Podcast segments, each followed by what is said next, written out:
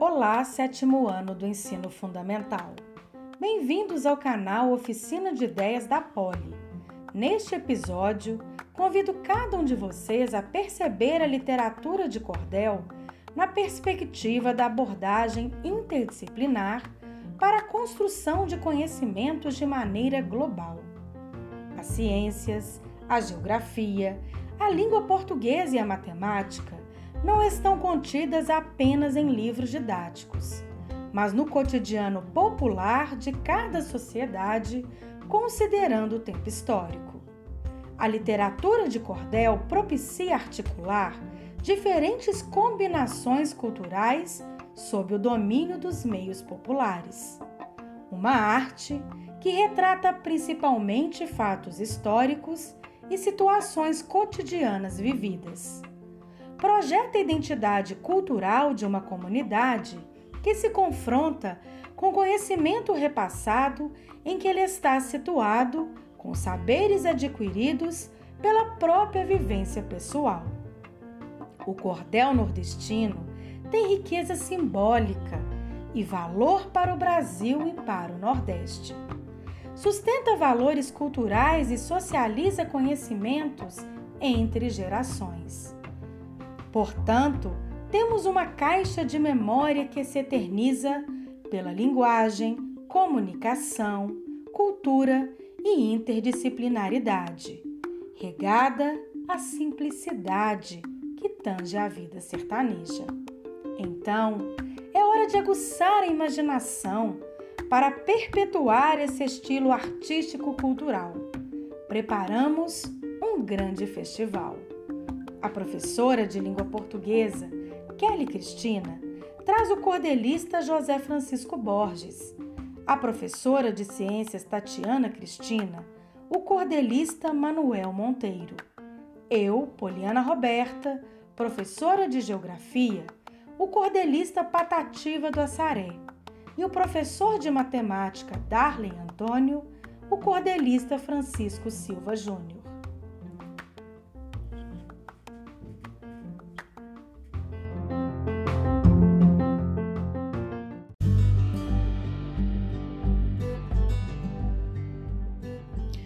O mestre da literatura de cordel, José Francisco Borges, o J. Borges, relata a trajetória do cordel no Brasil. O cordel veio da Europa no fim do século passado.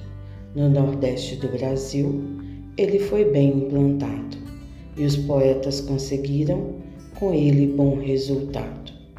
Leandro Gomes de Barros o patrono da poesia, fez dessa literatura um mundo de alegria e com isso ele ganhava o pão de cada dia.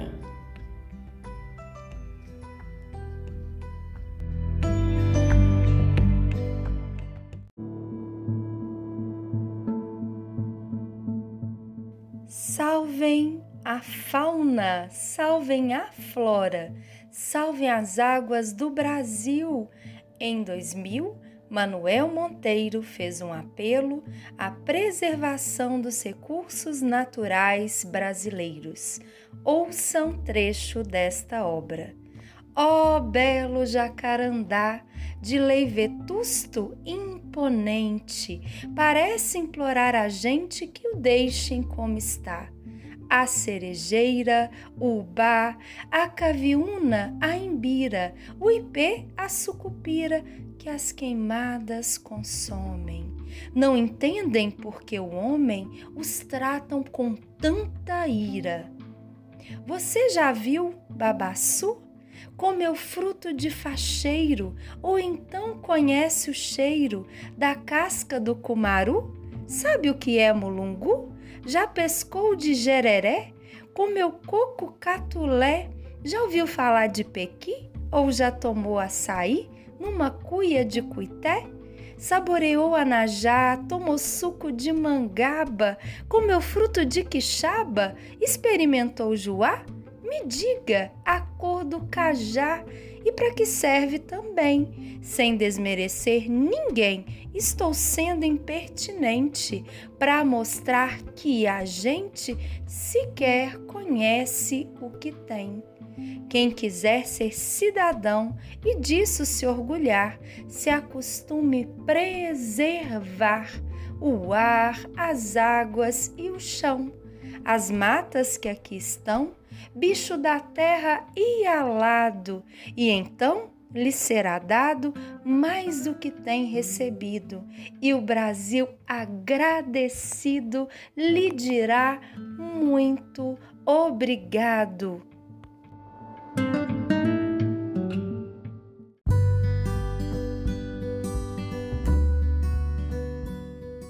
Vaca Estrela e Boi Fubá, Patativa do Assaré. Seu doutor me dê licença para minha história eu contar. Se hoje eu tô na terra estranha e é bem triste o meu penar, mas já fui muito feliz vivendo no meu lugar. Eu tinha cavalo bom, gostava de campear e todo dia boiava na porteira do curral.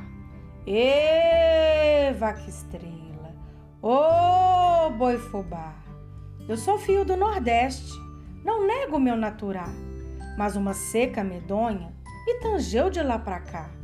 Lá eu tinha meu gadinho, não é bom nem imaginar, minha bela vaca estrela e o meu lindo boi fubá. Quando era de tardezinha, eu começava a boiar. Ê, vaca estrela, ô boi fubá. Aquela seca medonha fez tudo se trapalhar. Não nasceu capim no campo para o gado sustentar.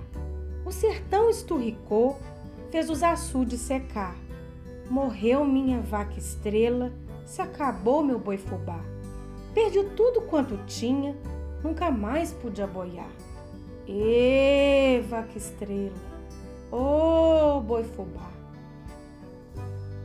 E hoje nas terras do sul, longe do torrão natar, quando vejo em minha frente uma boiada passar, as águas correm dos olhos, começo logo a chorar.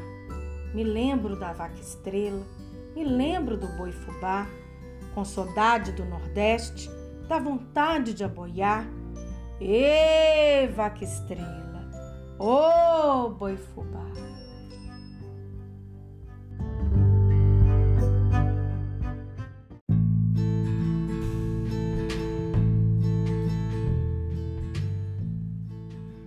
Matemática em Cordel, autor Francisco Silva Júnior.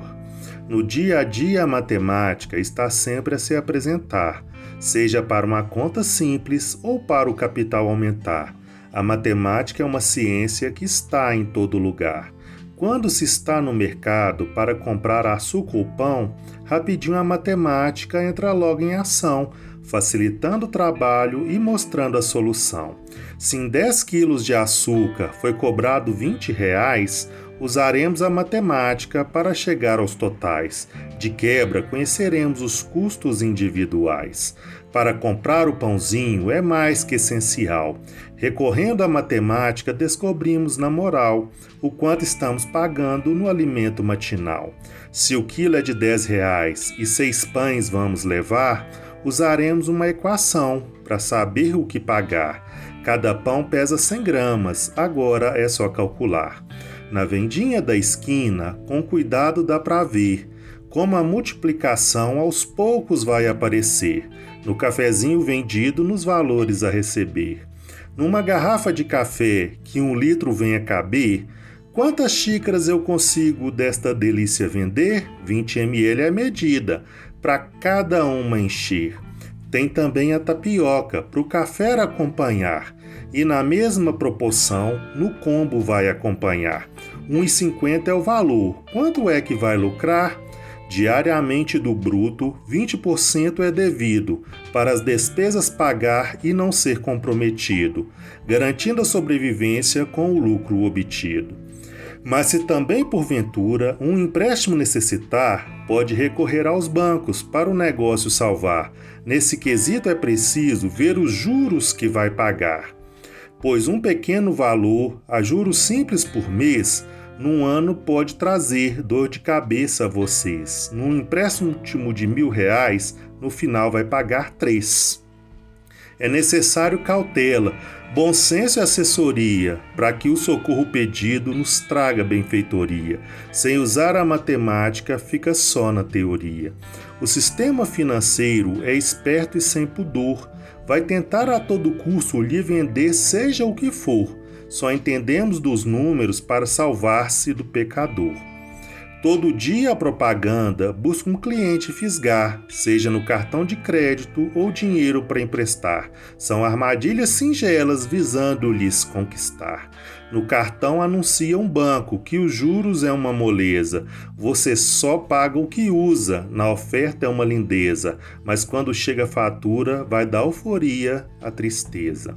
Aquele sapato lindo que estava na promoção não pensou nem duas vezes e parcelou no cartão. No momento de pagar, bateu a decepção. Os juros antes mostrado no bolso parecia caber. Como não pagou no dia que a fatura ia vencer, três sapatos no final pagamos sem perceber. E o empréstimo pessoal está lá na conta sorrindo, se oferecendo ao cliente parecendo que é bem-vindo. Nem todo mundo percebe que ele está te iludindo. Prestação a perder de vista é um atrativo fatal. Parece que cabe no bolso, não olhamos no final. 200% ao ano é uma armadilha mortal. Por isso, nobre leitor, vale a pena investigar, somar, também dividir, diminuir e multiplicar Matemática não é vilão, está aí para ajudar.